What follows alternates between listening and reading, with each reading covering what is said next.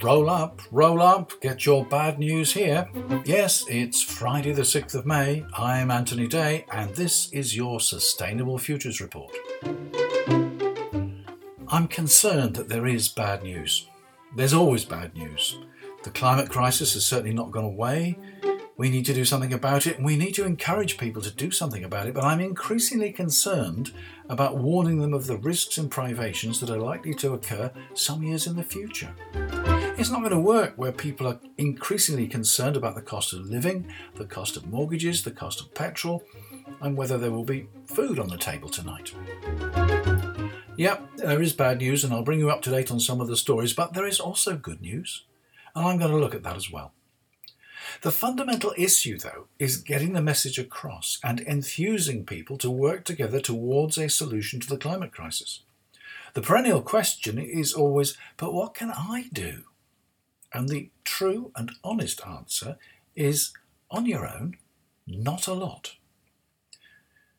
Of course, individuals should save energy, recycle wherever possible, always think carbon, plant trees, and avoid long haul flights.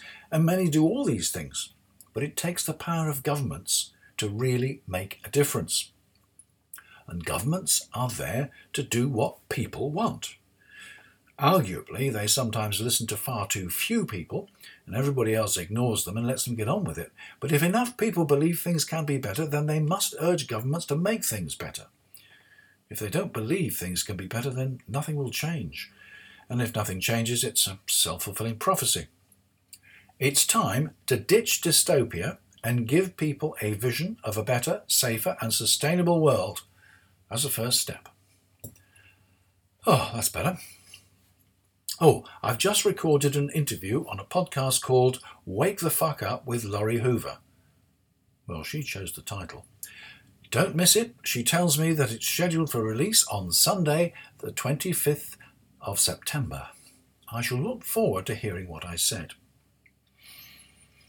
In the news recently, greenwash, floods in South Africa, wildfires in New Mexico, and heat waves in India.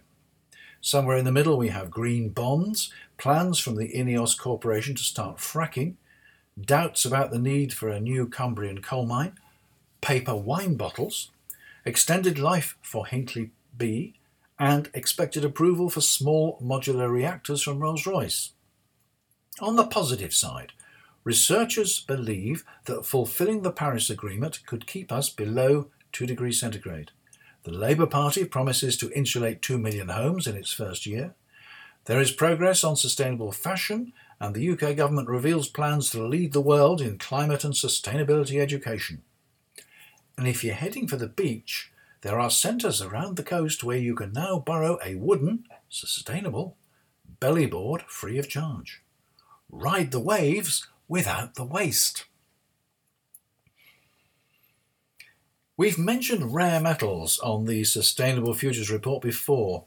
They're called rare metals because they're rare, but they are vital to the electronic revolution. We need them for electric motors in electric cars, for magnets in wind turbines, for making solar panels, and for all sorts of electronic control systems, as well as mobile phones, screens, and medical equipment. Much of the supply is controlled by China, which adds a geopolitical dimension to the whole issue. For years, we have been aware of manganese nodules containing other minerals to be found on the abyssal plains at the very depths of the ocean. Now, deep sea mining techniques are available to allow these resources to be harvested, but a conference on the subject in London last week caused an outcry. I think it was Jacques Cousteau who said that two thirds of the earth is covered by water, two thirds of the earth is unexplored. Quite a lot has changed since he said that, certainly as far as the very deep oceans are concerned, but there is still a lot we don't know. These depths are extremely deep. The guide to the Clarion-Clipperton zone, where many of these nodules are found, explains that there are seamounts up to 2,000 metres tall down there under the sea. The nodules themselves are used as anchor points or homes for some of the species that live there, and they're surrounded by a rich biodiversity in the sediment. The plan is to vacuum them up to the surface, harvest the nodules, and wash off the sediment back into the sea. The potential damage to an ecosystem that we hardly understand has drawn criticism from Greenpeace, WWF, and many others.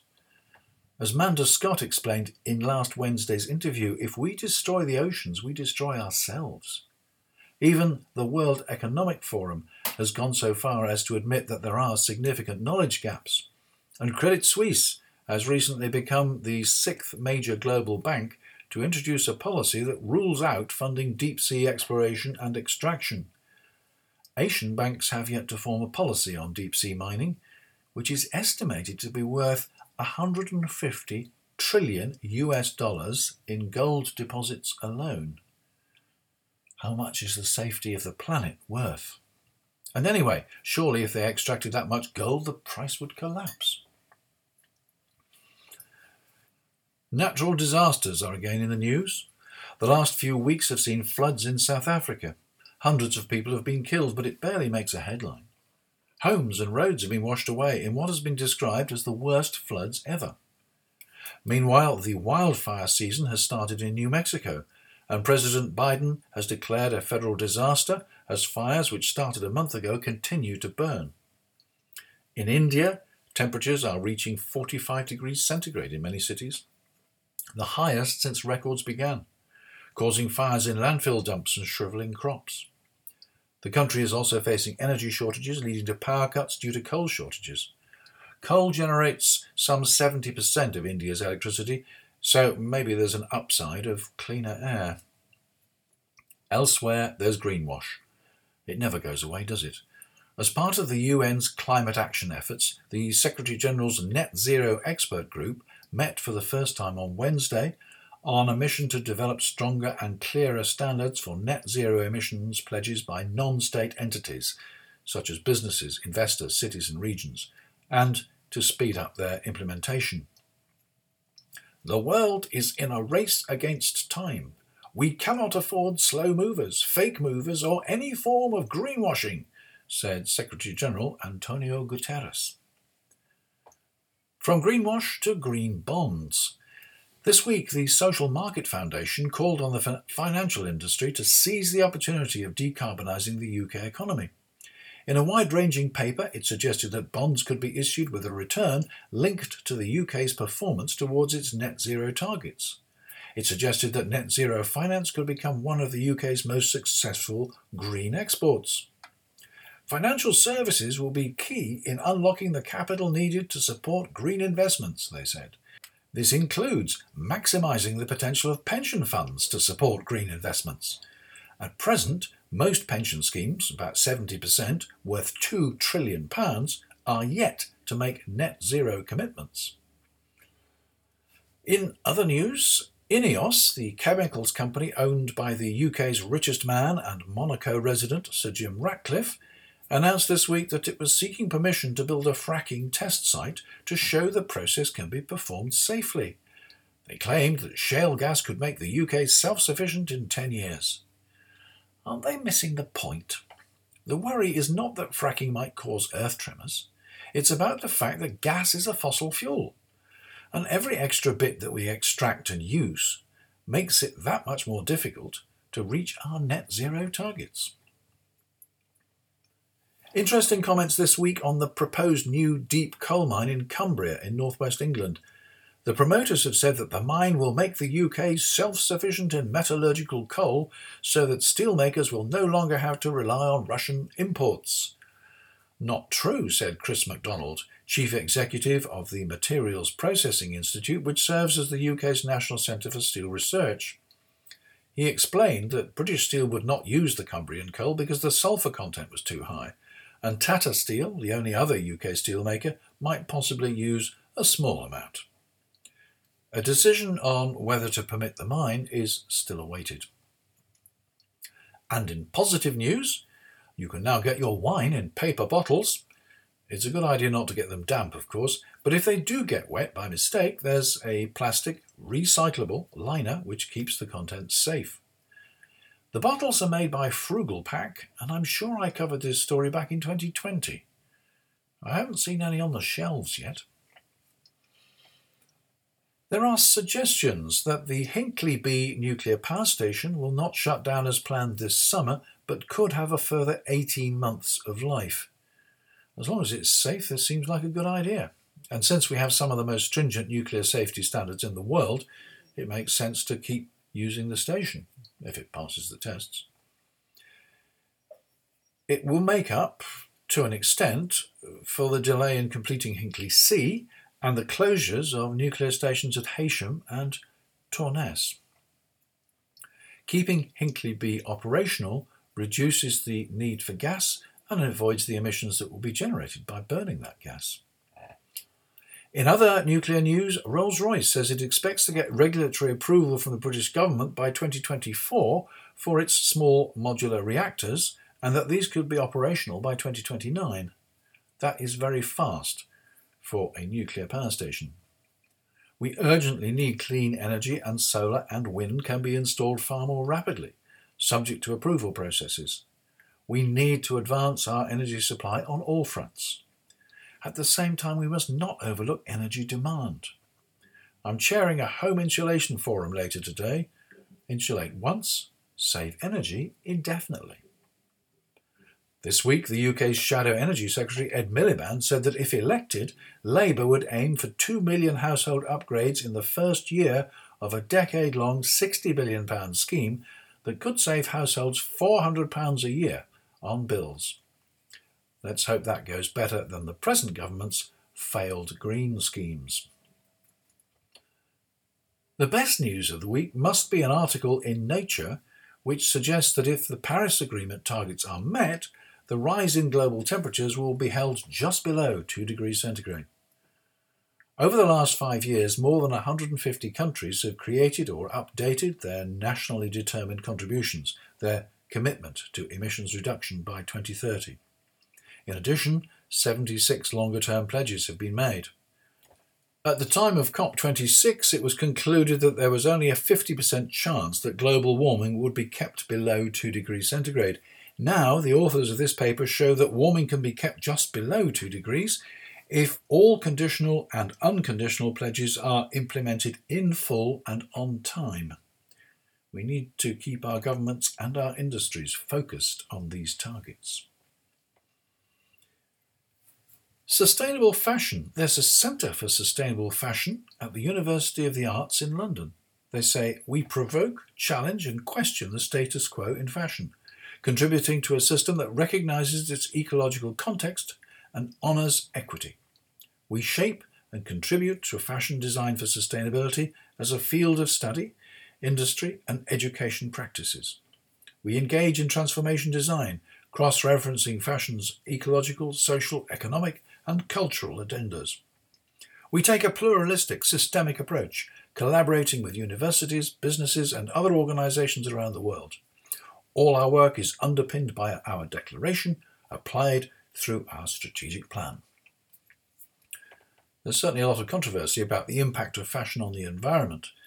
Shein, for example, is a fashion retailer with a business model based on speeding up the fashion cycle and urging consumers to buy more and more and discard their new clothes just as quickly. Garments are designed for obsolescence almost within hours and destined for landfill. The waste of resources must be immense, but in financial terms, the business is a winner, valued as much as H&M and Zara combined. It's a classic case of ignoring externalities. The waste and the carbon footprint of production can be ignored by Shein. The consequences have to be borne by everybody else. News just in Education Secretary Nadhim Zahawi announces that the UK education sector is to become a world leader in climate change by 2030 as part of the launch of the government's flagship sustainability and climate change strategy. A new GCSE examination in natural history will be introduced by September 2025, which will enable young people to explore the world by learning about organisms and environments, environmental and sustainability issues, and gaining a deeper knowledge of the natural world around them. The government will also confirm its plans to accelerate the rollout of carbon literacy training to support at least one sustainability lead in every locally maintained nursery, school, college, and university. Can't come soon enough. And will there be training on the subject for MPs too? The BBC reports how Rachel Hurst, a student at the University of East Anglia, is helping other students to address their climate anxieties. Climate anxiety is becoming more widespread. You'll remember that when Fernando Garcia Ferrero spoke to the Sustainable Futures Report about deep adaptation, he offered counselling to anyone overwhelmed by the implications of the climate crisis. The Mindfulness Initiative last week published a report entitled Reconnection Meeting the Climate Crisis Inside Out. It's reported this week that EU officials working on the EU Green Deal climate policy are following mindfulness courses and learning to meditate to help them overcome despair at the belief that little can be done. And finally, surf's up. If you go down to the beach today, you're sure of a big surprise. Well, of course, it depends on which beach you actually go to. But if you choose the right one, you can hire a belly board to ride the surf and hire it completely free of charge. This is an initiative from Jamie Johnston, Chief Workhorse at boardmakers Dick Pearce. The Ocean Recovery Project estimates there are more than 16,000 polystyrene bodyboards discarded on UK beaches every year. They are imported. They may not even survive first use, and once discarded, they're pollution. Full marks to Jamie and his colleagues for giving you a sustainable alternative. Come on, last one in the water is a wuss. And that's it for this week. Thanks for listening, and if you are, thank you very much for being a patron. I'm still looking for a mining expert, so if that's you, please pop across to patreon.com slash sfr for details. Next Wednesday, I shall be taking stock with patron Ian Jarvis. I have interviews coming up on blockchain, agriculture, sustainable events, green investment, sustainable oceans, and several others. In between, I'll continue to keep you up to date on sustainability stories on Fridays.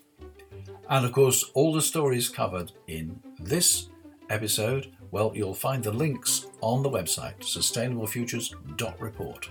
All the links are at the end of the text of this episode. So for this week, that was the Sustainable Futures Report. I'm Anthony Day. Until next time.